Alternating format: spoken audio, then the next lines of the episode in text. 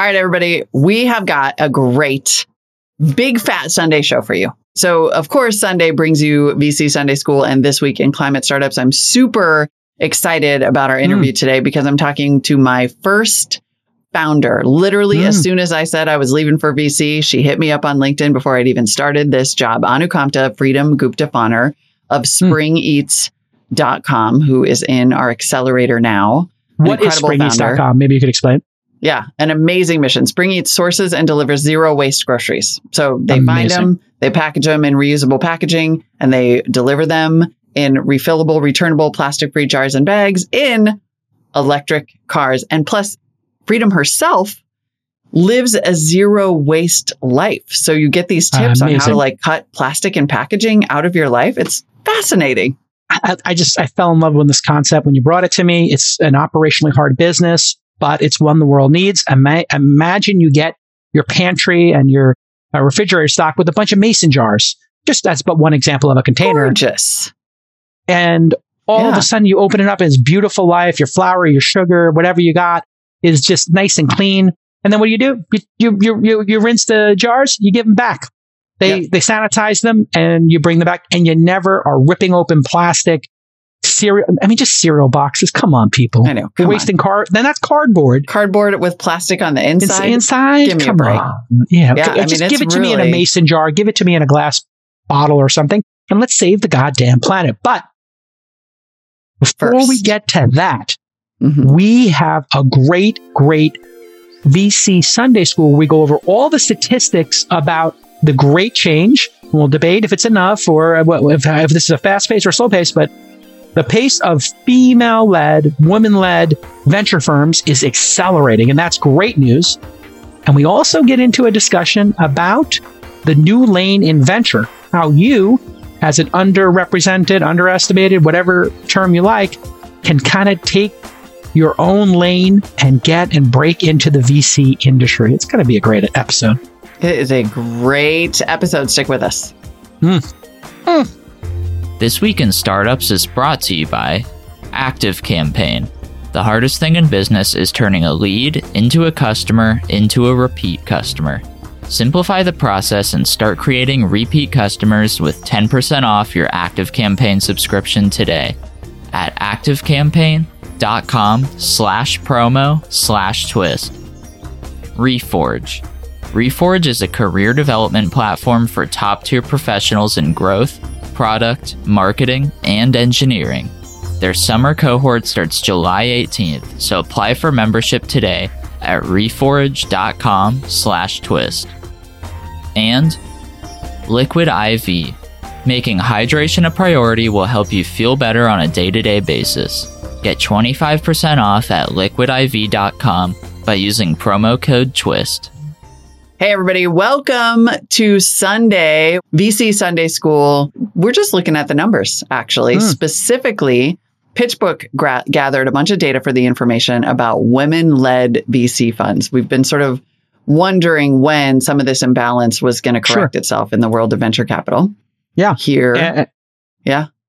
Well, and it has, which is great news, right? We're starting to see some changes. In 2021, the number of US VC funds raising money, where the most decision makers are women, uh, rose to 52, up from 29. And that's an important qualifier there. They're not saying there's a decision maker. They're not saying there's a, a female in the building people played with those stats. This is saying where most decision makers, the majority of decision makers, which to me would be a, dare I say, a um, female led fund. Yeah. But probably, yeah. Yeah. Uh, those funds, so that, as we mentioned, was up from 29 in 2020, almost doubled. Those funds raised $3.7 billion, uh, wow. which again was more than double the 1.8 billion in 2020. And in 2022 so far, women led fundraising has already surpassed last year. Wow. So we're moving at a, a clip. This is an undeniable uh, trend. Through mid-April, 16 women-led funds have already raised 4.5 billion, exceeding last year's total in under five months. This year's jump was largely due to 2.5 billion being raised by two women-led funds. So it looks like I'm trying to look up how many VC funds exist in total. um, so that we can put mm. this number into some context, which I think is valuable because it's nice that the number almost doubled. But the total yeah. number of firms listed in the USA, uh, real quickly, seemed to be 1,816. Right. So, of so, those 1,816, the number of US funds uh, where most of the decision making makers are women is 52. Yeah. I mean, so every 10 is 1%. Improving. So, yeah. But it's 52. It, there's going to be a drag here, Molly, because you have so many funds um, that were historically male uh, mm-hmm. led uh, or 100% male in some cases. And those changing, as I've always said, you know, uh, the last three years funds typically. So you might add one partner every two funds or three funds. Most funds, you know, people retire after doing four or five funds. So if you have five partners, that means every year, on average, one leaves. So for it to become female led or to, you know, even, uh, you know, have any kind of balance here, it just takes, you know, long cycles. And so in fairness, uh, to the numbers, the change is slow in this. It's not like a company where you're adding a thousand employees a year. You add very small, you add very, you only add partners or swap them out every couple of years. Yeah. So this is yeah. more like the presidency of the United States or an administration where it changes every four to eight years. So if you think about it like that, that's the pace of change you're going to experience unless starting new funds because new right. funds can be started anytime because they start with seeing. a blank slate. And that's what we're seeing is the changes yes. in the new funds. Women have had enough in my mind. They don't want to go work somewhere. In fact, Katie Haun of Haun Ventures, uh, she, and she raised that big giant uh, crypto fund. Mm-hmm. She was at Andreessen Horowitz. Mm-hmm. We don't know why she left, but that would be a great example of a male led fund. Uh, the two founders are male, probably the first five or 10 partners. I don't know this to be exact, but to my memory, were I, uh, the, it was overwhelmingly male when they started adding people over at Andreessen Horowitz. She left to start her own. So yeah. I, I, don't know your interpretation or what the back channel is, Molly. Now that you're in the venture game, but am I correct well, that the back channel would be we'll just start ex- our own? It's exactly what you're saying, right? It's like yeah. women either don't get promoted to partner and they don't know why, and so they end up leaving. Mm-hmm. Um, or they don't get promoted to partner because of what you said, which is that, that these firms yeah. are like, we have you know, it, it, if it's a replacement theory situation and these firms are like, well, we already have eight partners, so we yes. can't do anything about it, right? Mm-hmm. Then, then they're going to leave and start their own. And that is also a slow process. And I don't mean to, you know, I mean, like that is amazing, right? This year's jump in fundraising uh, among women led funds is because yeah. two of these women, Katie Haun and Kirsten Green at Forerunner Ventures together raised yeah. two and a half billion dollars more money than all of the women led funds did in 2020. So I'll take whatever creep, but I still want to acknowledge it's a creep, right? Never be satisfied. like celebrate your wins, but okay. never be satisfied. I, 52 out of 1800 is not a stand up and cheer. Well, I, you know, I may take the other side of it because the, I feel like this is going to, this is accelerating, which is another good trend. Mm-hmm. Um, and, you but know, some of those funds might have to boot every the poor is, performing number eight to make room for a woman. And so is my question is how many of them are willing to do that? I, I if you got think, if you got one who's like mediocre yeah. and coasting, you make the. It's call. hard to fire people for, who are partners in something, right? It's it's really hard because um, mm-hmm. they own a piece of it essentially. So it's very hard to remove people from a partnership, which is a good observation on your part. Um, firing doesn't generally happen; they get pushed out, which means mm-hmm. pressure. So it's not a strict, you know, firing. You can't really do it that way. Um, yeah. That's a good VC Sunday. Look, that's a good extra VC Sunday school thing, by the way. Though, is like how hard is it to get rid of? How hard is it, right? Uh, yeah. Uh, and and you know, I think what we're going to see is now also micro funds, smaller funds, like I did my first fund, 10 million, second one, 11, third, 44. We'll see what the fourth one is. Um, probably be a, a, a you know a, a triple of that, I would guess, double, triple, quadruple. You have to build up credibility over time. Even myself, you know, as a as a very high profile, you know, very successful angel, it took me time, it took me a decade, and uh, I'm a white male. So if this is about privilege and about signaling, even for me, it's taken time. Uh, and so if women are, you know, maybe, um, you know, if there's still some bias against women from LPs, I don't know that's the case. I think it's kind of the opposite. I think LPs are, are rooting for this change now. Uh, a lot of LPs are backing this. That's what we're seeing. The yeah, LP, cannot LPs are. Sure. No, I, I, I, I can exp- actually, we're going to do it in VC Sunday School, what I'll say is independent LPs, like high net worth mm-hmm. individuals, very much want to see this change. And that's mm-hmm. what's driving this. And then selectively at the big LPs. So I'd say the majority of the people who are writing their own checks for money, they overwhelmingly want to see this change. That's why we're seeing so many people of color, so many women raising funds. Um, you know, these new small funds, one solo GP, two GPs.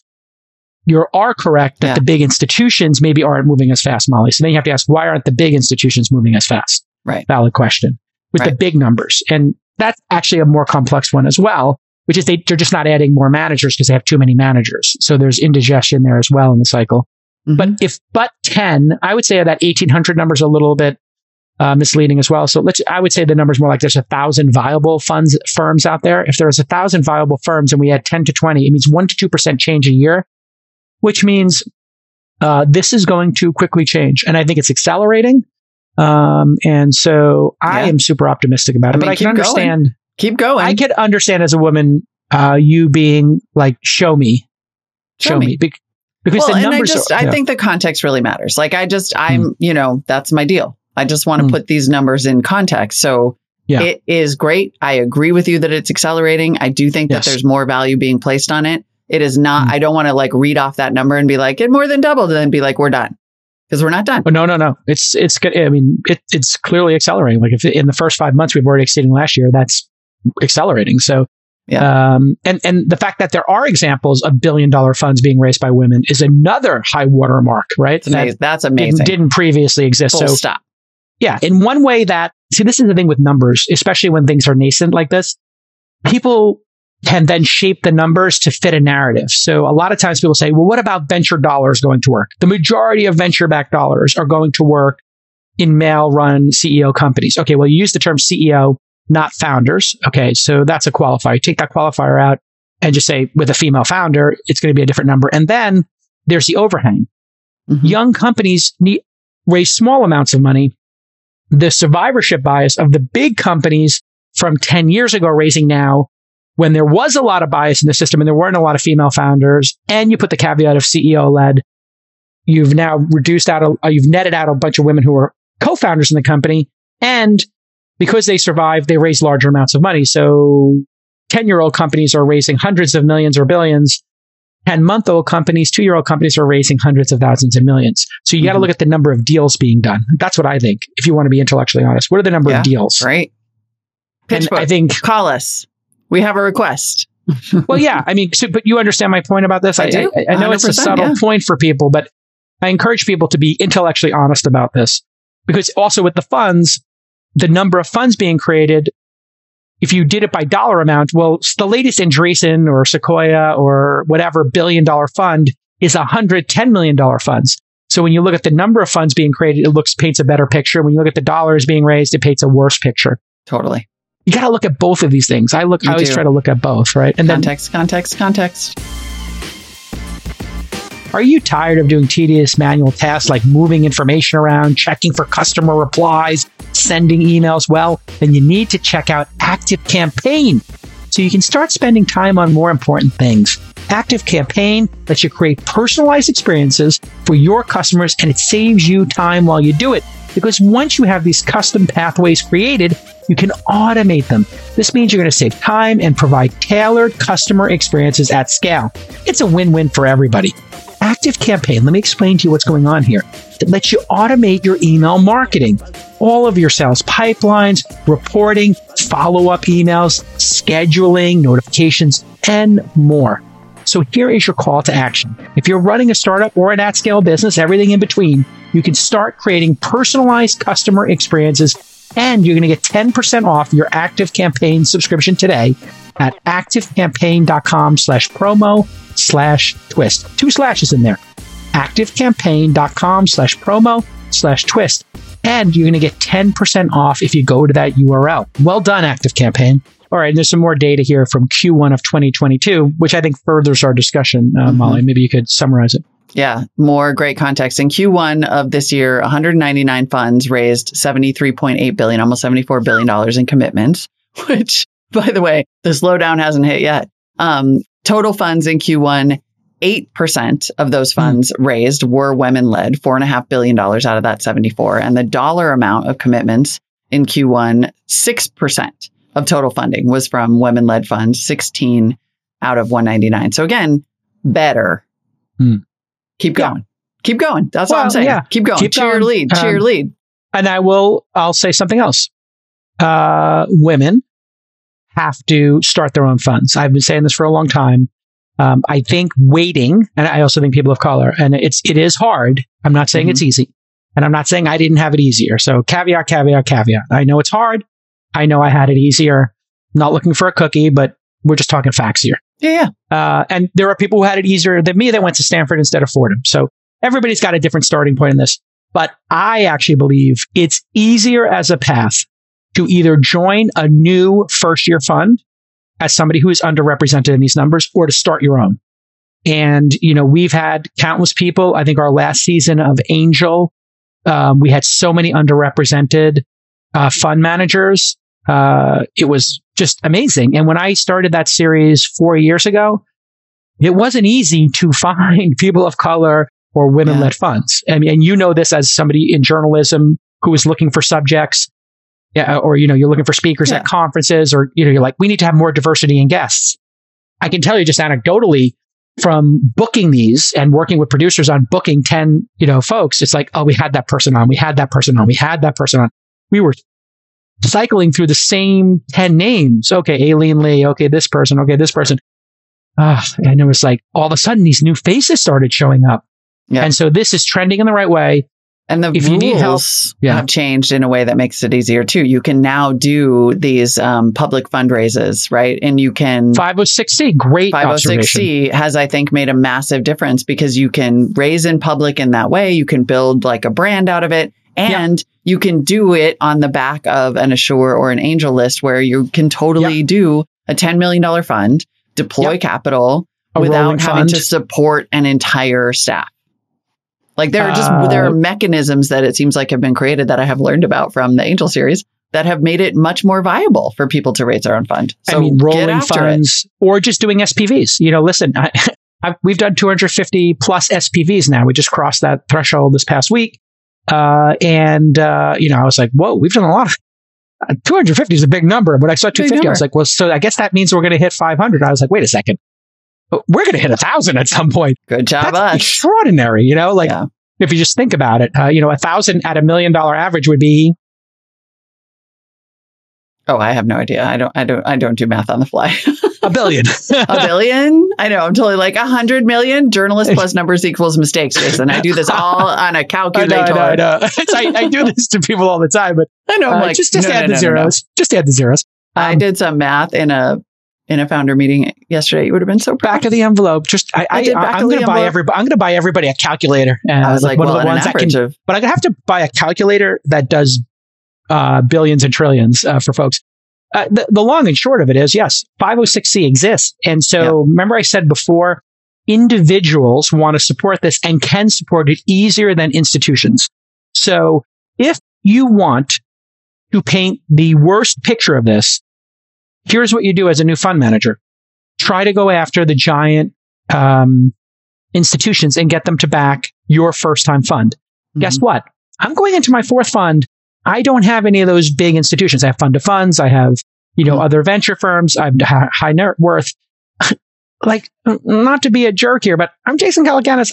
I wrote the book on angel investing. I don't have Harvard. I don't have Yale. Yeah. I yeah. don't have CalPERS. I mean, I'm also a solo GP and I've taken a different path, but you could really paint a horrible picture of this and you could hit a brick wall by trying to get giant, you know, endowments and universities and retirement funds to try to back you as a nobody. Yeah. Um, and then you would think the whole world is biased against you. Then you could have a completely different experience. You try mm-hmm. to get a mm-hmm. hundred people to give you $25,000 or 10,000 each. Get a hundred people to give you 10,000 each. It adds up. Yep. It's a million dollars. Then put a million dollars to work, 50K at a time, 20 companies, and then do SPVs with the best. And then you'll get a totally different experience. So mm-hmm. people are going at this mm-hmm. strategically. And I had this beef one weekend uh, when I was in LA, you might have remembered. And one person of color was, you know, arguing with me over this. And another person of color, uh, 10 other people of color who actually raised their funds were backing me up on this. And I was like, you're running into a brick wall like head first that you're never going to knock the wall down with your skull. But if you go this way, you can literally walk around the wall, find a hundred allies who want to give you $10,000 and then build a track record. And they're like, I don't want to build a track record. I want to convince those people they're racist. And I'm like, or sexist or whatever it is. I'm like, yeah. I, I think you're tilting at windmills here and there's an Maybe easier solution. Just let them slowly die and create a new system. Or yeah. build up or build up your own track record and make it undeniable. And yeah. you know, that's what I did. I people did not want to back me in the beginning because they were like, Jake House, this kid from Brooklyn, he's too rough around the edges. And you know what I said, Molly? I said, I'm going to be so good. You will have to deal with me. That's what I said. I said, uh, you, oh, you don't, I, I took it as such an affront when I got the nose. I said, okay. Yeah. You know what I'm going to do? Yeah. I'm going to build the world's largest syndicate. I'm going to get to 10,000 members and I don't need you. And I literally said it to one of them. I said, I just want to let you know, now's when I need your support. Launch fund two. And they said, yeah, we realize if we don't support you now, we, you know, you might, we, you might not take our money for three or four. I said, now's the time for you to make a bold bet on me. And they were like, no, we can't. We right. need to see more performance. That's not our business. We don't make bold bets. Yeah. and they just laid it out for me. And I yeah. said, you understand, I have like almost a thousand people in my syndicate. I said, when this book drops, when my book comes out, it's going to go to 10,000 and then I won't need you.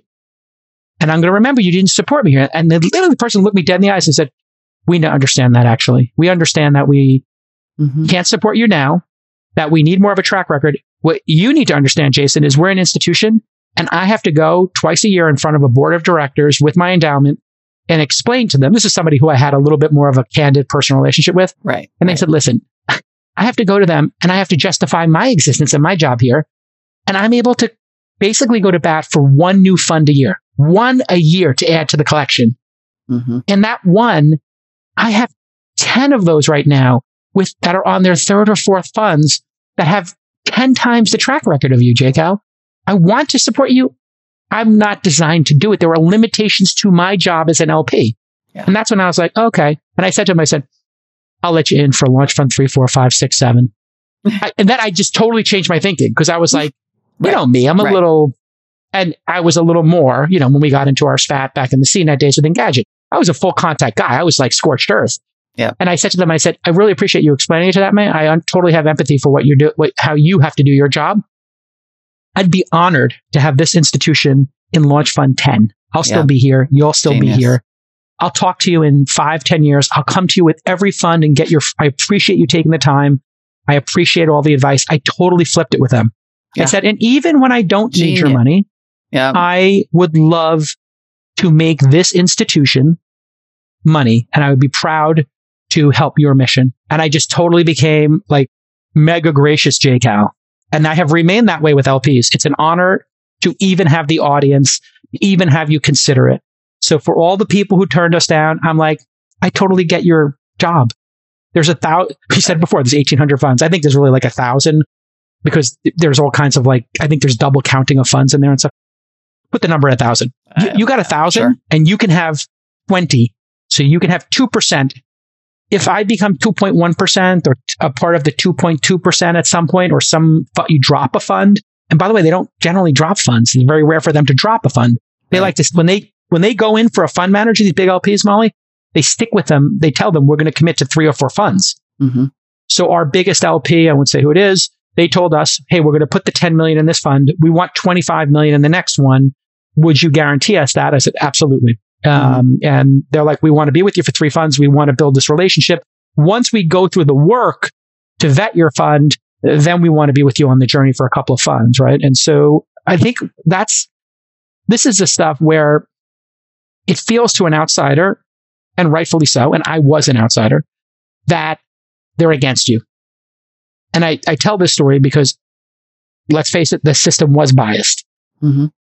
So you could feel like it's biased without having the empathy for what they're doing as well. Right. And, and all, both of these things can be true at the same time. They can mm-hmm. add funds at a radical pace. They're not designed to do it. And there could have been institutional bias. Mm-hmm. And people could be changing the institutional bias, but because they only add one or two funds a year, they already added their one female led fund and their one underrepresented fund. Right. And maybe and they made the, them the same thing and same investment. So there's no more room in the, yeah, yeah. The and they, they, yeah. they can only absorb one or two based on their mandate. Therefore, um, you might, as a first time fund manager, just might not have enough track record for them. Or mm-hmm. if you are the fifth with a track record, they've already added their two. And the third, fourth, and fifth can't get in. They can't add five funds a year. They just don't have the manpower, the staffing. Sorry to use a sexist term. They don't have the staff. They don't have the resources. They don't have the the infrastructure to just manage those relationships. Certainly not with small funds. That's the other thing is they, they write big checks. So I was like, I was also telling this person, and they were a person of color, and we were having like a full contact, you know, discussion. Uh, and uh, they were calling me a racist. And I said, but you're also a little bit naive here. You, you're raising yeah. a $10 million fund. You don't have a track record. You don't, you haven't invested in any companies yet, and you want them to give you $100 million. Like you're being completely naive. Uh, and I, I, just had this like candid discussion. Like you told a black person who's a, trying to be a fund manager that naive. And I was like, okay, I've been naive in my approach as well. I'm just trying to help you here. It was a pretty interesting discussion. Yeah. Um, I felt the yeah. person was not having a good faith discussion. All right, listen, Reforge is a career development platform for top tier professionals, people who work in growth, product, marketing, and engineering. These are like the four pillars of your company, aren't they? Growth, product, marketing, engineering. Are you making those four functions and your leaders in those functions as great as they can be? Well, Reforge onboards new members and cohorts, and then they give them year round access to all the program content, a vetted community of peers, plus weekly releases and events. And here's why members love it. Well, career advancement. You're going to want to get a promotion. You're going to want to get a raise. And how do you justify that? By being better at your job. How are you going to get better at your job? You're going to do skills training and work with a community that's going to make you better. You're going to sharpen your blade at Reforge. Their summer cohort is starting July 18th, so you got time for you to become a bigger contributor at your company. You want to apply for membership today, and you have to apply. Reforge.com slash twist. Applications take under three minutes, and if you get in there and you're accepted, you're going to become a super executive. You're going to be a real contributor to your team. Apply at reforge.com slash twist. R-E-F-O-R-G-E dot com slash twist. Well, sometimes, I mean, you know, not to derail us, but sometimes when you have a lot of scar tissue built up, yes, it's you, you, you don't want to, right? It's hard to engage mm-hmm. in that. Hmm. It's hard to engage in that intellectually and not emotionally. Correct. Because yes. there's a lot of real pain and harm and it's, yeah. It's hard to let go of that. And I had a, a, a smaller version of that. I had a chip yeah. on my shoulder coming in and I was like, I don't want to be disregarded because I didn't go to an Ivy League school. You yeah. know, I'm the kid from yes. Brooklyn. I want this Ivy League school to give me some money from their endowment. Mm-hmm. And I took it personal and I was like, was it because I didn't go to Harvard or Yale or, you know, Stanford? Is that the reason? And they're like, no, we know who you are. We watch your podcast. We've read your book. We respect yeah. you. You're not listening to us. You don't yeah. have a long enough track record. Get to your sixth, seventh, eighth year. Get to your second unicorn. Right now you have Uber and Uber and Uber. Like we can't tell if you got lucky once or if you're good at this. Like literally right. somebody gave me, because I, I, asked them, I said, I give you complete Which permission to be candid. Mm-hmm. Be as candid as you can. And they're like, this is how LPs are going to look at you. Did you get lucky on Uber because you knew Travis and you were friends with him and got an allocation? Or can you get hit a second Uber? And I was like, okay, let me get back to work. Let's and see. then it was like grin, density, you know, and they're like, oh, you don't own enough. That was the other thing they told me. You don't own enough of Uber. So we don't believe you could get a big enough allocation. I was like, oh, is that right? Okay. 2% of superhuman, 5% of density, 12% of grin. Let's go. 5% of calm. Let's go. Okay. What's, what's the issue now? And then yep. when I go out and you'll come out with me for Launch Fund 4 and you'll be in the meetings, now yep. it's going to be like, okay, now what's the reason? Why can't right. you back JCal? Right.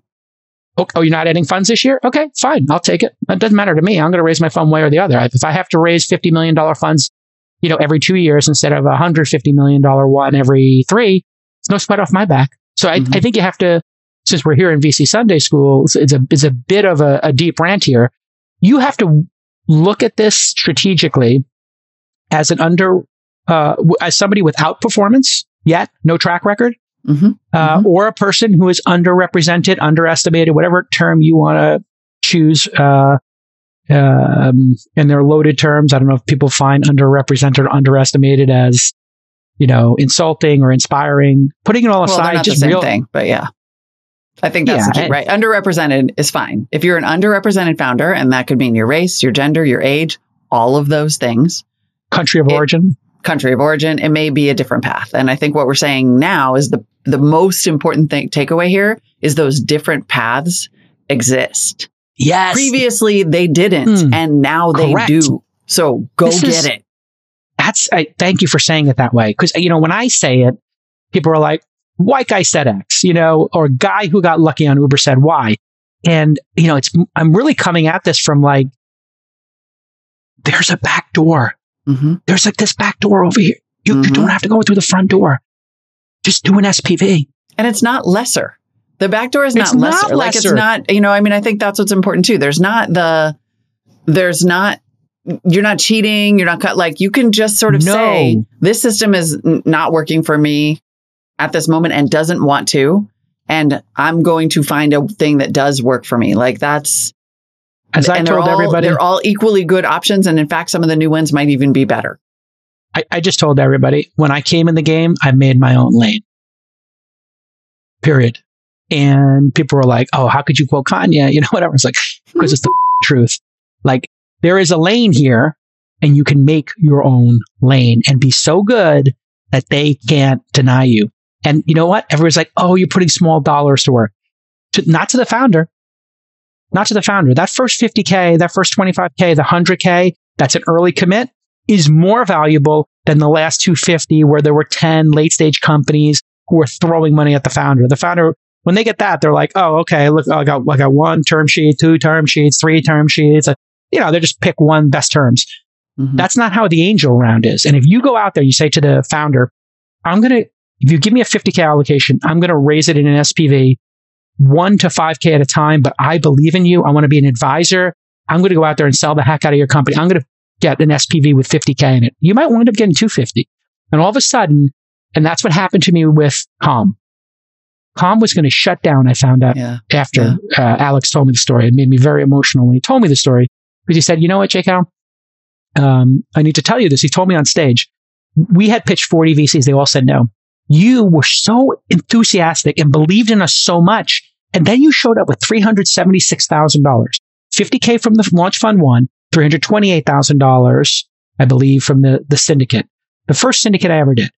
He said, we couldn't believe it. We almost didn't want to take the money from you because we're like, he's the only person who believes in us. Nobody believes in us. We're going to fail.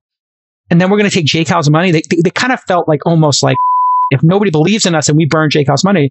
And I was like, Wow. It's so obvious you're going to make it work. You got the domain name calm.com. You created the million dollar homepage. The product is excellent. People are getting value from it. You've made $10,000 already. I was like, let's go. Mm-hmm. It's a $150 million position for us now or something in that range, depending on, you know, where the value is. We own 5% of the company. Yeah. yeah. And I got that by passing the hat. There were 60 people in there on, in that SPV, there were 60 people, 6K each. I'm trying to tell you you could pass the hat for 6K each. I didn't know anybody in the syndicate. These were random people who also believed in it and believed in me. And that could be you. That could be you with an SPV. Just mm-hmm. go do it. Go to assure.co. We own 5% of Assure. We invested a million dollars in the company. Uh, I think we're the only outside investors. You go to assure.co. You learn how an SPV works and you go past the hat. And what if you hit calm like I did on your first shot out of the bat? Or mm-hmm. any variation on that. Now you're a legend. Look at Arlan Hamilton, mm-hmm. sleeping in an airport, homeless, un- black, lesbian, not from the Valley, not from the Ivy League. She went on Republic and raised $5 million, not for her fund, just for her operating company. And she raised wow. it in like a day or two. People yeah. believed in her so much. The world of a bunch of small folks backing somebody is what you know, uh, we're seeing, you know, in uh, politics as well. You know, a bunch of these fifty, hundred dollar, thousand dollar checks to support somebody, it adds up. All those people who put Bernie on the map. I know he didn't win, but he became very prominent. Uh, Andrew Yang. Those small reoccurring donations, they really change things. Crowdfunding changes things. GoFundMe, Republic, Kickstarter, Patreon, you look at those, that dynamic, that's mm-hmm. in venture. It's called an SPV, special purpose vehicle. So here endeth the lesson. Listen, when you push your body really hard, it's important to stay hydrated. This is especially important for people with crazy work schedules, don't I know it? I've been getting back into shape lately and staying hydrated has been huge for me. So, if you want to keep your hydration up, you need to check out Liquid IV. Mixing Liquid IV's hydration multiplier in 16 ounces of water will hydrate you two times faster than regular water. And it comes in great flavors like watermelon, strawberry, pina colada, and more. Liquid IV utilizes CTT, or cellular transport technology, which enhances rapid absorption of water and other key ingredients into the bloodstream. Bottom line, Liquid IV gets you hydrated twice as fast, and it tastes great too. It's really a no brainer. So here is your call to action grab Liquid IV in bulk nationwide at Costco, or you can get 25% off at liquidiv.com by using the promo code TWIST at checkout. That's 25% off anything at liquidiv.com with the promo code TWIST we should just always play when I go on one of these tirades. If we want to have a drop, is literally Here take the drop I lessons. have uh, from the Untouchables. This is like one of my favorite Sean Connery characters, of, favorite characters of all time. But Sean Connery is teaching Eliot Ness, Kevin Costner, about like his job. And job number one, when you're a cop in Chicago, is to get home alive and get home to your family alive. Here ended the lesson. Now you're supposed to play the drop, producers. Here endeth the lesson. If you give them that permission, they're just going to start playing it. Here endeth a, no, this is whenever I go, but yeah, I'm just, I'm doing it with my team. I'm doing it on Twitter. Mm-hmm. You just, I'm giving them, a, I'm filibustering here, giving them a little bit of time to upload the video clip. Here endeth the lesson. Yeah, I don't, I don't think it's coming. It may not come. You have to have that one. But that'll well, be one uh, of our drops. Here endeth while we, lesson. While we wait for that, we will get to an interview okay. with actually an awesome uh, woman of color founder. Here we go It happens to be my first one, my first founder, Anukampa Freedom Gupta Coming up right For now the Sunday this, this week, in climate, climate startups. Yeah, fantastic. Uh, what do you guys talk about? We talk about her her company, SpringEats.com, and her experience in the accelerator. She's in our accelerator oh. right now, and uh, her experience growing up in India, a country that is has so much less waste that when she came to the United States, she was like, "What is wrong with this country?" and then just uh, got to work trying to fix it. Love it. All right. Yeah. Enjoy the, uh, enjoy the, uh, interview, everybody, and happy Sunday. We're here happy for you Sunday. every Sunday. I, we haven't done Saturday yet, but I think the ads are going to sell out yet. Here, Molly, we're going to need to add Saturday. Should we do SaaS Saturdays or this week in VC mm. Saturdays? I have two options. Hmm. Maybe this the audience will tell us. Email us, producers. Which yeah, one would you rather have? What would you like to hear on Saturdays? Yeah. Or this week in VC? Uh, mm-hmm. Mm-hmm. You could bring you could bring this week in VC back. Maybe Mark Suster does a, a, a Saturday interview. Been talking to him about that a little bit. Or we can do SaaS Saturdays, or we could do 50-50. We could we could do it every other week. We could do 50 50. We could do streaming like Saturdays because it's like the weekend. Like we could have Alon do a segment mm, on streaming. Saturdays, not a bad idea. Mm. Can you imagine that this podcast is almost a seven days a week? Pretty great. I mean, always my dream. Always, always my dream to be, you know, since the Howard Stern days, I always uh, love the having my own morning show, my daily, you know, uh, you know, morning edition thing, and, and here we are doing it every yep. day. Ubiquitous, ubiquitous. Oh, I got a lot to say. I got a lot to say, partner. All right, everybody, enjoy the show. Here endeth the lesson. Enjoy. Here endeth the lesson. Here endeth the lesson. All right, Anukampa Freedom Gupta Phaner. Thanks so much for joining me on the show. Molly, thanks for having us. You bring out the best in me. And thanks for joining us at launch. You're in the accelerator. How has it been going? It is phenomenal. Just, just learning, absorbing. And it's like the launch team has our back and I couldn't be more excited. Oh, I'm so delighted. And other founders, we talked about this, I think, once offline. I said it's almost like when you have a baby and you join a mom's group because it's such a singular experience that it feels like being able to talk to other founders even a little bit in Slack is to must be really magical. Yeah, no, it, it feels great. It's the content, the energy, the the feedback, just the ability to sharpen things. Mm-hmm. That coaching has not happened for us. So I, I'm just grateful for the opportunity.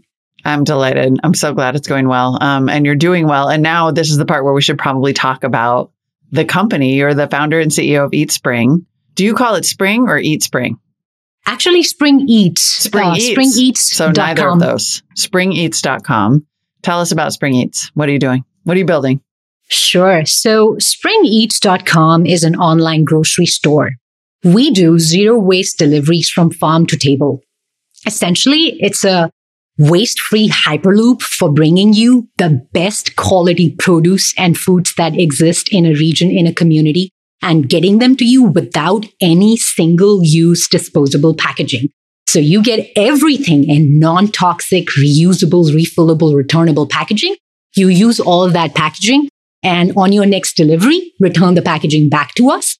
We'll take it, inspect it, clean it, sanitize it, and recirculate it in our system. And it's a waste free circular grocery experience. Talk to me about the amount of waste because I get grocery delivery and it's appalling. And it is probably part of the way they keep produce separated from somebody else's produce to put it in all the small plastic bags, which I would never do when I go there. But it, it's like you're solving two problems. One is packaging and grocery. Mm-hmm. And then two is the additional packaging that gets added on through delivery, right? The whole system is pretty darn inefficient. What you just described to me is a byproduct of a 120 year old vanguard industry. I'm serious. The last innovation, the last big innovation happened in the grocery industry in the late 1920s. Uh, the shelving and the stocking and the and the grocery stores that you see today they're a product of a different generation a different time. What we need to do and what we are doing is make this transition to 21st century waste free grocery stores and supply chains. And um, yeah that's uh, that's what we're up to. Yep. Um, give, let's do some nuts and bolts quickly before we talk about how you came to this currently, I know that um, as soon as I heard this, I was like, where can I get it? You're only operating in DC. How is that going? And tell me about the sourcing.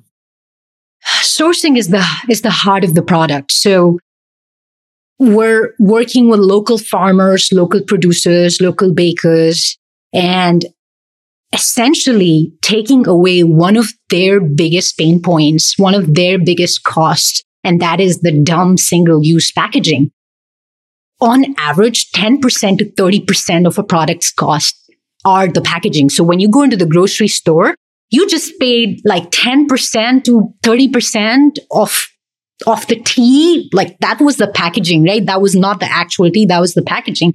And it's a huge problem for small producers and makers. So we're removing all of those inefficiencies for them by giving them good quality reusable packaging that they can use. Um, and again, we source like the top two to three percent of all of the produce in the market. That's that's what we offer to our customers. The quality of this, the sourcing of this, is at the heart of this. And if we want to win this, we have to build the infrastructure on the supply side. And our energy right now is focused on building that infrastructure. What does when you say building that infrastructure? What does that look like? It, a system of suppliers, a delivery mechanism, all of that all of the above. So just, just think about this, Molly. At this point in time, if you are Farmer Martin from Pennsylvania, to come from Pennsylvania to Washington, DC to sell your strawberries and your raspberries, you have to make 200 stops. 200 stops. And that's because he's a small farmer. Wow. He cannot make a grocery store. He cannot pay the shelving fee, the stocking fee. It's just way too expensive. So he's making all of these stops just to offload his strawberries and raspberries. And all of these are packed in single use packaging. You can imagine how expensive that is. He has to market on his own. He has to figure out where he can uh, set up a, a, booth, what farmer's market he can go to. It's, it's pretty in, inefficient. With Spring, he has to make one stop because we'll buy all of his strawberries and raspberries. He doesn't have to buy any more single use packaging because he uses our reusable packaging as a service and uh, life is easy. I got the best produce from a local farmer. It's less than 200 miles away. And people in the district enjoyed freshly picked strawberries sometimes from the same day. So we picked them up in the morning, we're delivering in the evening. Like, yeah, that's how this works. In like a beautiful glass container or a reusable bag of some sort. for the strawberries, we actually uh, are testing out stainless steel clamshells. Um, it's it's pretty amazing because there's a pretty deep user experience side of this. I mean, think about this mm-hmm. goddamn plastic clamshells. Half the time they'll cut your fingers. They're so difficult to open. They need mm-hmm. some type of glue to be put put in there. Like there's this packaging rage, wrap rage. It's real. People are struggling with it. And with good design, good reusable design, you achieve two things. One, we save costs. I can amortize my packaging thousands of times. My stainless steel clamshell is like a subway car. It's not a personal vehicle, right? it's going to get, it's going to be used thousands and thousands and thousands of times. Um, and, and we'll keep washing it and reusing it. And because it's made of one material, right? Single material, even at mm-hmm. its end of life, it'll give me value because it can be melted and remade into a similar product, right? Like that's the beauty of just thinking through the design element of this. The mm-hmm. second, the second problem this solves is it's obviously better for the end user. You're giving them a aesthetically pleasing experience. The refrigerator doesn't look like a little junkyard, like it's actual food without the garbage packaging. So talk to me too about the um God, I really want to come to your design lab and see all the different packaging they're experimenting with. Are you actually experimenting with producing and creating that yourself and having it manufactured? It can work two ways. So we, and, and we have done both things. So think of like 10 to 12 standardized packages mm-hmm. in which you can fill 5,000 to 6,000 products. So it's not like we're going and making new things for everything. I need 10 to 12 good types of packaging. It could be stainless steel clamshell. It can be a glass jar. It can be a baguette bag and a produce bag. And once we have that suite in place, like you can, you can just use it for pretty much anything. Now, in our first version, we have made a lot of it in house. And the reason we had to make so much of it in house is the system, the current system of linearity is like all built on disposables. So what is available in the market is disposable packaging. Mm-hmm. The reusable packaging that I need just doesn't exist. So a part of that packaging had to be built from the ground up.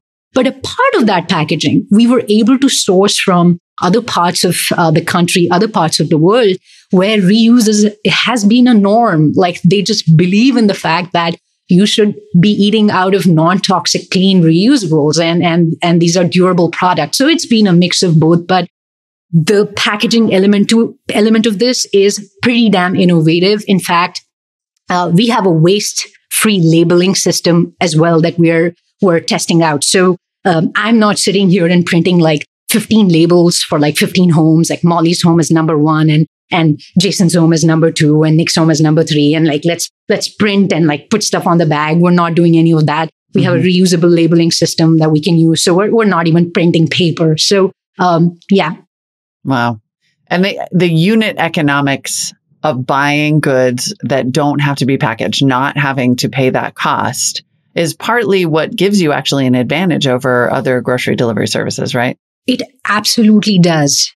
I mean, going beyond the environmental impacts of this, this is actually a good business. This is the definition of mission meets business because the most wasteful element in all of this is single use packaging. And then you have created on top of that inefficiency, a system of stocking and displaying and customers picking thing up, things up and then rebagging those things and checking those things out. It's just endless. Just for context, a product that you see in the aisle of a grocery store, before it got there, it had to change like five hands, five different times. And then when, when it was put there, it's again going through you and then it's going through a cashier. So it's, it's like pretty broken end to end. And when you remove that inefficiency, that unnecessary labor from the supply chain, you come out winning. 40%, I just saw a note actually from the producers 40% of plastics consumed are single use. Oh, it's could that it's, be? Or you're like it's so much worse than that. it's yeah. Oh yeah. Oh yeah. So just just for context, right? Um, over ninety percent of all of the plastics ever created They still exist. It cannot be recycled. That's a joke. We all know that. Yeah. Majority of this plastic was produced in the last 20 years. So our dependency on the single use has only gone crazy in the last 20 years. And um, overall, 29% of our country's carbon emissions, national carbon emissions, are a result of our packaging and waste. All of this takes a lot of energy, a lot of resources. And when you become efficient with this, when you become smart with this, you're running a good business. You're taking climate action. And more importantly, you're democratizing climate action because I mean, what, what power do I have to deal with a freaking hurricane or a wildfire? I can't do anything about it, but can I control what comes in my kitchen and how I get it? If I can make that happen, I think that's, that's a big deal. Mm-hmm. What do you imagine in the future, like to, to stop the, the hand changing? Like, do you imagine that stores go away or do you imagine that stores all become wholesale and you package on the spot? Like if you really were just like, we're taking off, we're redesigning all of it. Wow, I love that question. I we're we're imagining a couple things. First, every seventh vehicle on American roads is a trash truck. That's wow. insane. We don't want every seventh vehicle to be a trash truck on American roads. We want that to go away we want to stop the production of single use plastics and single use packaging. So inherently, you're transforming the way fossil fuel industry works. And the third element of this reimagination is there are over 44,000 grocery stores in this country. We want this to take off where the aisles of grocery stores Right now, they're filled with single use products. We want to see them filled with reusable, refillable, returnable packaging.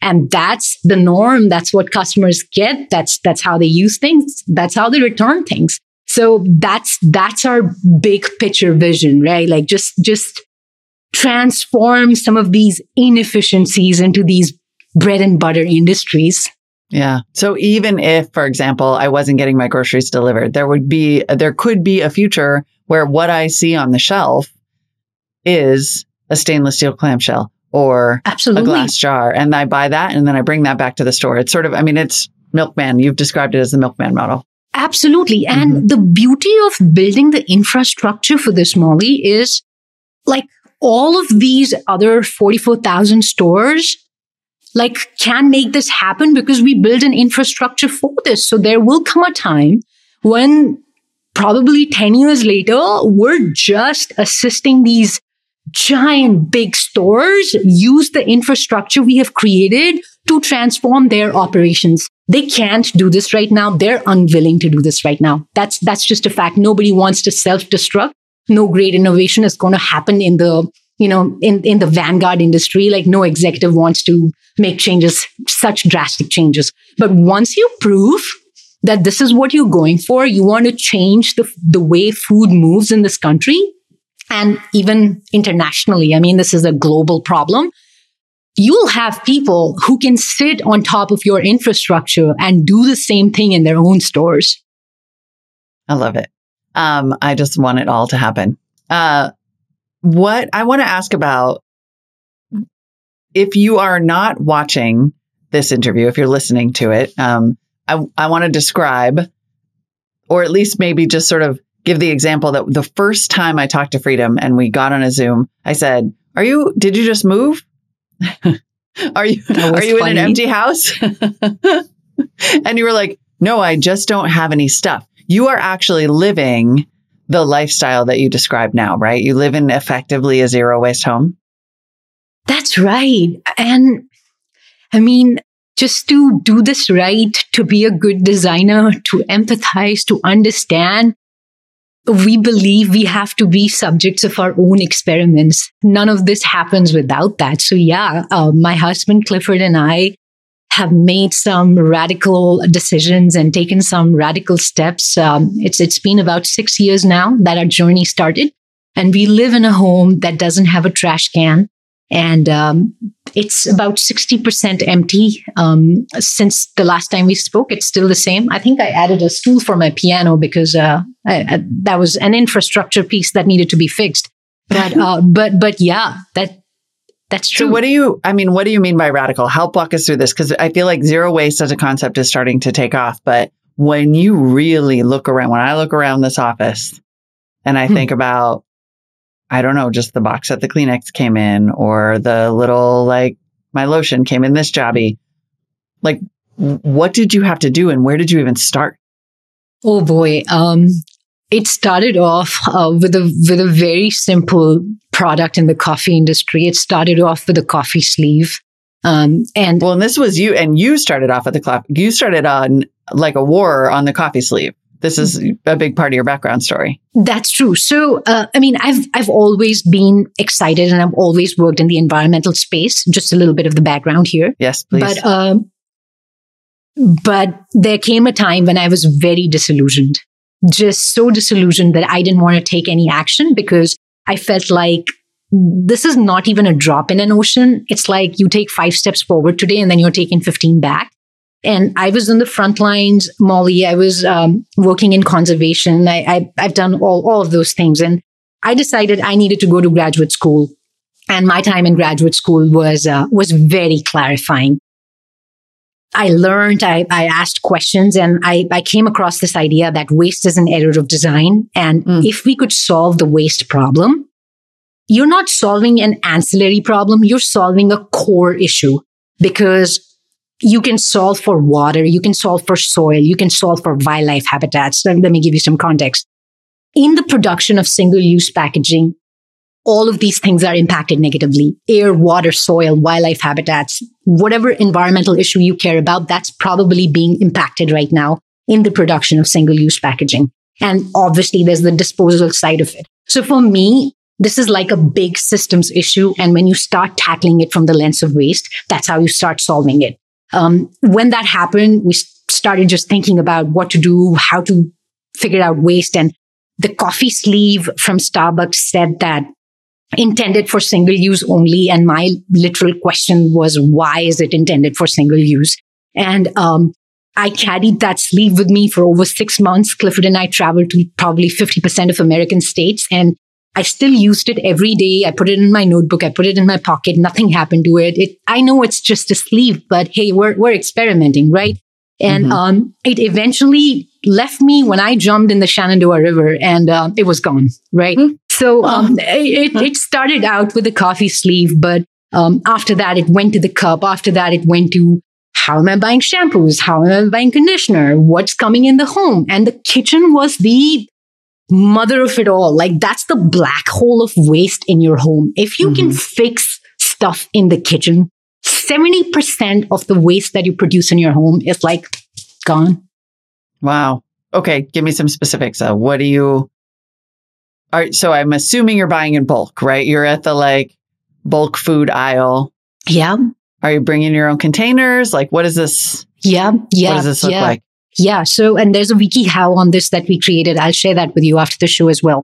Great. So, um, uh, I mean, if you don't have spring near you, um, you're basically taking like 30, 40 jars to the store. You have like 10 to 15 uh, grocery bags, produce bags to the store. And, um, uh, you, you go there and uh, you start filling up your mushrooms and your Brussels sprouts and, and like your apples, your oranges. You start filling up your little produce bags then you have the bulk bins in some stores and, uh, you know, you start filling those bins up, uh, your jars up from those bins and you want to make sure everything is tare weight. So, you know, if the jar is a pound, you want to make sure you, you write that it's a pound or the bag is uh, 0.15 pounds because otherwise you will end up paying double for everything. Right. And the, the system is so frustrating. I mean, this is, this is the worst, but again, options are limited right now. So you know, I, I would fill all of this stuff up and we'd have about two full jars, uh, two full grocery carts that uh, one Clifford is pushing one, I'm pushing one. There's some glass milk bottles, there's some stuff like that. And then you, then you go to the cashier and, uh, they're like, uh, you want to make sure it's one of the cashiers who actually knows how to do bulk because very few do.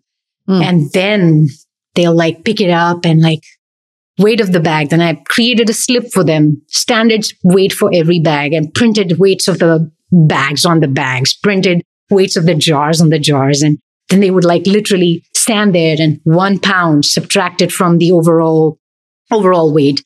And this has to happen for 15 or 20 more jars. This has to happen for 15 or 20 more bags. And uh, then I'm on the other side and, um, and it's frustrating, right? Yeah. But, but that option just didn't exist. And we did this not just here in the District of Columbia. We've done this in 47 different states. Um, and like done this shopping trip that you just described. that's described. right. That's uh-huh. right. That's right. Uh, in 47 different states. And, and you're like, how is this normal? Like, mm-hmm. this is the most inefficient thing. Like, you, you can't, you can't do it this way. And when the pandemic hit, um, I, I was, I was getting a little sick of the coffee industry. I have to tell you that uh, yeah. when you start trying to sprinkle reusability, circularity, even sustainability on linear supply chains, you can only go so far. They right. were designed for something entirely different. And um, after the pandemic hit, it was it was like cannot do any of this anymore. Grocery and food is where our heart is. Let's let's figure out um, let's figure out how to do this for our neighbors. So that's how that Vicky How came by. Shared yeah. it with a couple neighbors, and they're like, "Love this. I am sorry, we have no patience to do this ourselves. But if you bring it to me, I will pay you. And, um, and, and yeah. So I started taking orders on Excel sheets. And put put everything that that we could from a grocery store on an Excel sheet. This is 2020. We're we're still testing stuff out. We yeah. didn't have a grocery partner. We didn't have like space, etc. So um, we, we started taking orders on Excel sheets. So just just had a couple neighbors, and um, it kind of blew up from there. Um, there's an overnight waiting list and it was pretty unique because that had never happened to us before. Every yeah. time we're like sitting there and pushing ideas and pushing stuff and Hey person, this is how a reusable coffee system works. Hey person, this is how behind the thing, scene, behind the bar stuff works. And um, and with this, like people just came to us. They're like, I want this and I want this. And like, okay, so we found some space in a local food co-op to do our private beta and like had our own garage and built like a, website. We put like 500 products on Shopify and like started figuring out how to do deliveries. And um, it, it, it, we have a we have an electric vehicle that became Spring's official EV, and it was just packed to the gills. And um, I was standing there at four o'clock, five o'clock, getting deliveries and like packing bags and like making sure everything's going to the right person and there's a sense of efficiency that goes into all of this. And, um, you know, Cl- Clifford created data models in the back end. Like, how do we price this stuff? Like, what's mm-hmm. the, what's the unit economics? How are we going to figure this out? How are we going to figure that out? Like the, the engineering that went into every delivery, like to me, that was pretty freaking awesome. And it came yeah. to a point that, uh, oh, brother, like, I think we may need to raise some venture capital to actually scale this because um, you, you know, I just told you the house has been empty. This is how it has been. The mm-hmm. garage was a different story. There were like 50 banker boxes in the garage and we had a we had a partner for all the washing and the cleaning so we we contracted a facility that had like food permits and other things and yeah. they would wash everything for us and i would find myself just on the road washing cleaning collecting deliveries doing deliveries and I'm like, this needs to happen under one roof. Like, mm-hmm. what is so hard to understand here? And um, and yeah, it, it, came to a point that we're like, we got to put together a presentation for this. Like, how do you how do you communicate this idea? You know, like how how do you figure out what what you're going to need to to get like the whole of DC on board? So that's a little bit of the backstory for you. It's amazing. And then one of the things I found so interesting is that you said your customer acquisition was effectively just finding buy nothing groups and people who want to be uh, people who just want to reuse. Absolutely. That's the best part. I mean, people are hungry, no pun intended. People are hungry and they are hungry because subliminally we all understand that we've had enough of greenwashing. We've had enough of single use packaging. There is a sense of frustration. What do you do with all of this stuff? So we partner with grassroots organizations who are very happy because we are an authentic mission. We're not sitting here and saying something and doing something else in the in the back end. And I, I have to say this: the word zero waste is getting bastardized. Uh, I came across a zero waste service that sells single use uh, waters, uh, single use diapers. I'm like, you have no idea what zero waste is. Like, people are going to eat you alive when you actually try and scale this because people are beginning to understand what this really means. And, and for us to be able to come from this innovation background where we wrangled our heads to work in the coffee industry, in the back end supply chain, front end supply chain, and farmers mm-hmm. markets. How do you get rid of waste? And like such fragmented supply chains, when we built our own, it just made sense to people. And um, mm-hmm. yeah, that, that, that's been fascinating and, and yeah. truly gratifying. And you're really building a reverse. We're sort of all over the, the place between your zero waste life and your business, but clearly there is not that much difference for you. You're now building effectively a reverse supply chain.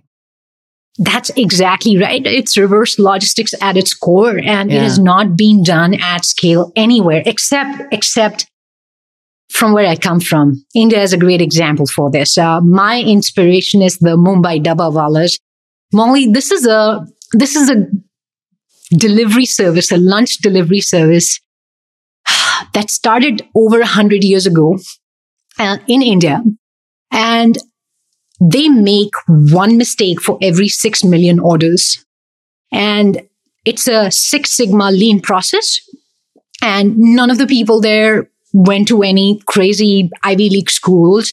They just understand how the system works, mm. what operations means. There's a sense of excellence in like making something like this happen. There's a sense of resourcefulness that is needed. And that's what we're bringing to, to the table. I mean, my grandmother never had single use disposables. Like, mm-hmm. can you believe that? I, I have seen that. I have seen her kitchen. I've seen her pantry just being in a different part of the world and, and now living in America. The juxtaposition is crazy. So yeah. Is the lunchbox delivery service that you're talking about, it, it's also in reusable oh, containers? Absolutely. Like this is literally the model. Like you were like this, I know this exists and it's in a city as big as Mumbai, so we can definitely do it here. Absolutely. It's, it's all stainless Amazing. steel and, and, uh, you know, uh, chiefs from uh, FedEx and UPS go and study that model. They have written Harvard Business School uh, case studies on the model. There is so much innovation in parts of the world where resourcefulness is your only way to survive. Well, and you that's one of the things that you said to me when we first met that when you were growing up, you just did not see that when you came to the US, you were just astonished by the amount of waste in general, soda in cans general, and yeah. wrappers and this and everything. Food waste, my goodness. Food waste, and, and yeah. food waste is a is a part of the tech puzzle we're trying to solve here. Grocery stores waste an immense amount of food. When we change the way at Spring, how Farmer Martin is going to bring his strawberries to us, we fundamentally also like inadvertently, but in a good way, we've changed the way uh, the the food waste equation works because you have a we have a more you have more like a push system rather than like I want this, I want that. I'm I'm working with with what the farmer is giving us. So um, there's a very good positive externality, and that is solving for food waste while working on this, while working to solve the packaging problem. Yeah. How do you scale this? When I brought this uh, to Jason and said, This is a great company, I'm super into it, he said, Well, it's awesome. We all agree we want it to exist. It might be operationally insane. How do you overcome the sheer operations challenge, not just in one city, but ideally, you know, all of them. Yeah. So just conceptually, right, Molly, the way we think about it is you're building a railway track. When you've built the railway track, anything can ride on it. Any type of car can ride on it. That's how we think about scaling this. So right now in the District of Columbia, we're working direct to homes. The way to scale this, take this to the next level is you bring on board campuses, restaurants, commercial kitchens. All of these people need a supplier for their food. They all need a supplier for their back-end kitchen. when you've built the system, you don't just go deliver to a home, you start delivering to bigger organizations and bigger systems who need your products. Mm-hmm. Essentially, you become a food distributor for a group like that, right? Mm-hmm. And when you have a regional warehouse, a regional backend system, I don't just have to serve in Washington, DC. I can take that to Alexandria from the same place. I can take that to Arlington. I can take that to Baltimore. Suddenly I'm covering like 6 million residents of the Washington, DC metro area. Of mm-hmm. course, there's physical infrastructure that is involved in it, but that infrastructure doesn't have to be inefficient. It can be made efficient by like doing all of these things that I just shared. So there's a, there's a math, there's a science to scaling this and it, it starts by truly getting into one market, like, like acquiring every part of that market that you can. And from there, they're going to adjacent markets where you can leverage the existing system that you build and, and you keep building upon that. That's the way you scale something like this. Yep. Um, all right. Now I want to do a little bit of a lightning round of zero waste categories, but okay. I want to leave us with some tips. So the kitchen, I think we have sort of like, sounds like groceries generally covered. What about beverages? Like, how do you get zero waste wine? In a in a bottle that is filled with wine and the bottle is returned to us and and the winemaker packs the bottle again. And um, the this is such a big problem. Um, like two two back end contexts very important. The world is running out of sand to make glass. That's real. So we have a huge raw material shortage to make glass. So you will have to use and reuse your glass before throwing it away or before recycling your glass. It, it needs to happen. Yeah. In your own state, there are bottling bills coming out from the state legislature, which are forcing beverage makers to use, reuse their wine, beer, kombucha bottles, like fill them up again. So there's a legislative framework, a policy environment that is really propelling the work that we're doing. And I'm so grateful for that because we need that assistance to, to get more partners on board. But you get wine the same way you get pasta or the same way you get strawberries or the same way you get your baguettes. Mm-hmm. So if I'm, but if I'm in Oakland and I don't have spring yet, then I could try as a consumer to potentially find a winery that would refill my bottles for me. That's right. If you're willing to, exist? yeah, yeah, yeah, yeah. you, you, could, you could, uh, you could uh, look that up, and and that's possible. And again, yeah. legislation, not just in California, in multiple parts of the country, it's it's happening. I, I have to say this. This is one of those issues. I'm saying this softly because I don't want to jinx this. So I'm I'm like really like keeping my fingers crossed. This is a non-partisan issue Everybody Ooh, hates. I heard lightning. Trash. I heard lightning. Everybody hates trash. Yeah. From the staunchest Republicans to the most liberal people. So legislatures around the country are taking note. Where nationally we are running out of landfill space. This is all real. So um, mm-hmm. um, y- you're seeing a policy environment where consumers will be equipped to do more and more and more, uh, propelling businesses just like ours. What do you do? I'm going to continue on the the Lightning. categories. So I'm assuming that you don't. Do you have a TV? Do you have like a remote control with batteries? What do you do there? So uh, for batteries, I actually have rechargeable, reusable batteries. Okay, um, that's right? easy one. Uh, yeah, yeah. Uh, and I don't have a TV though. Uh, we do have a computer to watch stuff yeah. on. Yeah. Yep. Um, what about like I'm just looking at tissue and hair ties and stuff? It's just reusable, sure. right? Or sure, do you sure. use do you use hankies? I'll show you my hanky. I don't go anywhere without my hanky. She's got a hanky. I knew it. There's a uh, hanky. Uh, I, I, have a hanky. You know, handkerchiefs were all the rage. Uh, you you look at like these. Uh, there's a New York Times uh, uh, piece on this from two years ago. Whatever hank- happened to the handkerchiefs? It was a symbol of classiness. this was so real. So I have got handkerchiefs from from Clifford's great grandma. They are beautiful. They are oh so pretty. So hankies and and towels okay. at mm-hmm. home for any. We don't have single use towels here. We have all reusable towels for the kitchen for for everything else. Yeah. For the bathroom. For the bathroom. The bathroom. Yeah. So uh, by by the bathroom, do you mean a toilet paper or do you mean? I do. I mean toilet uh, okay. paper. Yeah. Yeah. Yeah. So we have bidets everywhere. Uh, that, yeah. That's that's that's what I we've knew got. you were going to say bidet. I, I was texting with Rachel about that, and I was like, I bet it's bidet, which I have. Yeah, yeah, yeah. It's it's mm-hmm. all bidets, but I do have a point about the about the bathroom. So I know um, for some folks, bidets may be like um, like, hey, this is too too new for me, and and things like that. But so um. But the problem, if if you want to use like traditional toilet paper, my my urge is don't use traditional toilet paper. The biggest TP making companies in this country are cutting down old growth forests to make toilet paper. So Canadian boreal forests are cut to make freaking single use like oh, toilet God. paper. If you yeah. need toilet paper, bamboo toilet paper is a better alternative because we need all these trees to just naturally capture the carbon. We don't need them to clean our bums. So yeah, is that no, too explicit for more. your show? Not in the slightest, because okay. I was gonna because I like maybe offline I'm gonna ask you about period because I looked up zero waste oh, period life and right I was like, now. oh, there's yeah. a disc. I bought the disc. Yeah, yeah, There's yeah. a whole uh, bunch uh, of stuff out there. I, I, can talk to you about zero waste period. Please, it's uh, freaking uh, fascinating. It's it's awesome. It's been four years. I found uh, the period solution that I should have found when I was 12 years old. And Clifford has not had to run to a late night pharmacy for me because I have the ultimate tool at hand.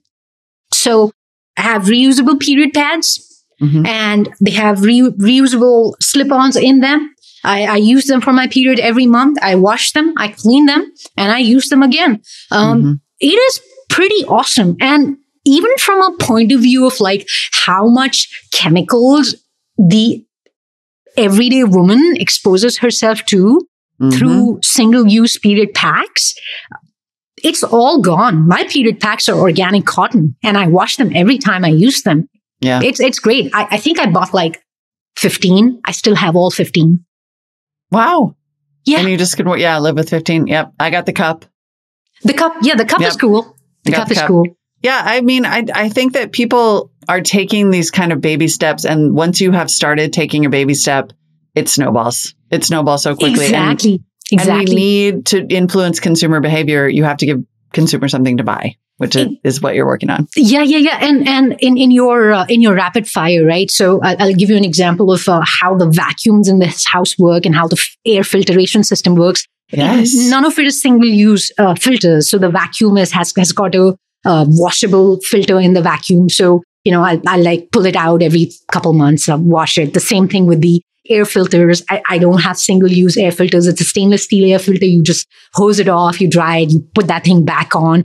Um, so stuff like this can happen. Alternatives exist in the marketplace. You just need like one place to start. Like you said, mm-hmm. once you start, you can kind of can't stop. It's pretty addictive customer behavior. It really is. Well, and then tell me about the greenwashing part of it, because if you start, you know, putting zero waste into DuckDuckGo, then you get zero waste kits and there's all kinds of things that people want you to buy that have this name on them. Some of those things seem legit. Others maybe aren't. Like, how do we know when we're getting greenwashed? There's a formula for this. Okay. Okay. If the product that you're buying will help you get rid of single use products 150 times, you made a good purchase. I say 150 because you've kind of beaten every other environmental metric by that point. Mm-hmm. So when you're buying like a tote bag, they say you should use it 30 times to actually beat the environmental impact of making that tote. And then, then you keep using it more and more and more. And um, you've basically surpassed everything that went into making it and you made a good choice. I'm saying 100, 150 because we've got to transition away from this idea of fast fashion and cheap products to buying things that are actually durable, that will last. That's the first way to understand if you are being lied to, if you're being, uh, you know, fooled. The second way is single use anything does not beat reuse. This includes single use compostable packaging. Um, mm. Single use is single use. There is water, energy, soil, air, habitats, resources that have gone into procuring the raw materials for this, making the stuff, and somebody will have to process its end of life. So single use nothing um, will beat reuse ever. Uh, a way to make sure mm. you're not being greenwashed is go for reuse, go for that product that you can reuse like at least 150 times. All right, I have one. I think I'm going to stump you with this one. Dog poop bags. Oh, brother, that's a very I hard one. No, that's Super. a really hard one. Okay, Super we're gonna hard. have to. Super. We're hard. gonna have to get somebody on that. Yeah. The the challenge here is not just the bag, though, Molly. Uh, this is something we've thought about just uh, in in terms of thinking through product design of, of stuff. It's the poop itself. I mean, you know, if it's like cow poop and horse poop, you can put it back in the soil and use it as manure, etc. With dog poop, with cat litter, um, you can't do that. You can't mm-hmm. leave it out in the elements. Like the product itself is a problem. So like the package around it is a problem. So the end of life of the product has to be figured out first and then the packaging around it. Yeah, totally. Yep. All right. Well, we're still, you know what? That's okay. That just means there are more problems left to solve for future entrepreneurs. Freedom, thanks so much for the time today. And I'll be, we'll be stalking you through the accelerator. Molly, thank you so much for having us. It's a pleasure. Take good care.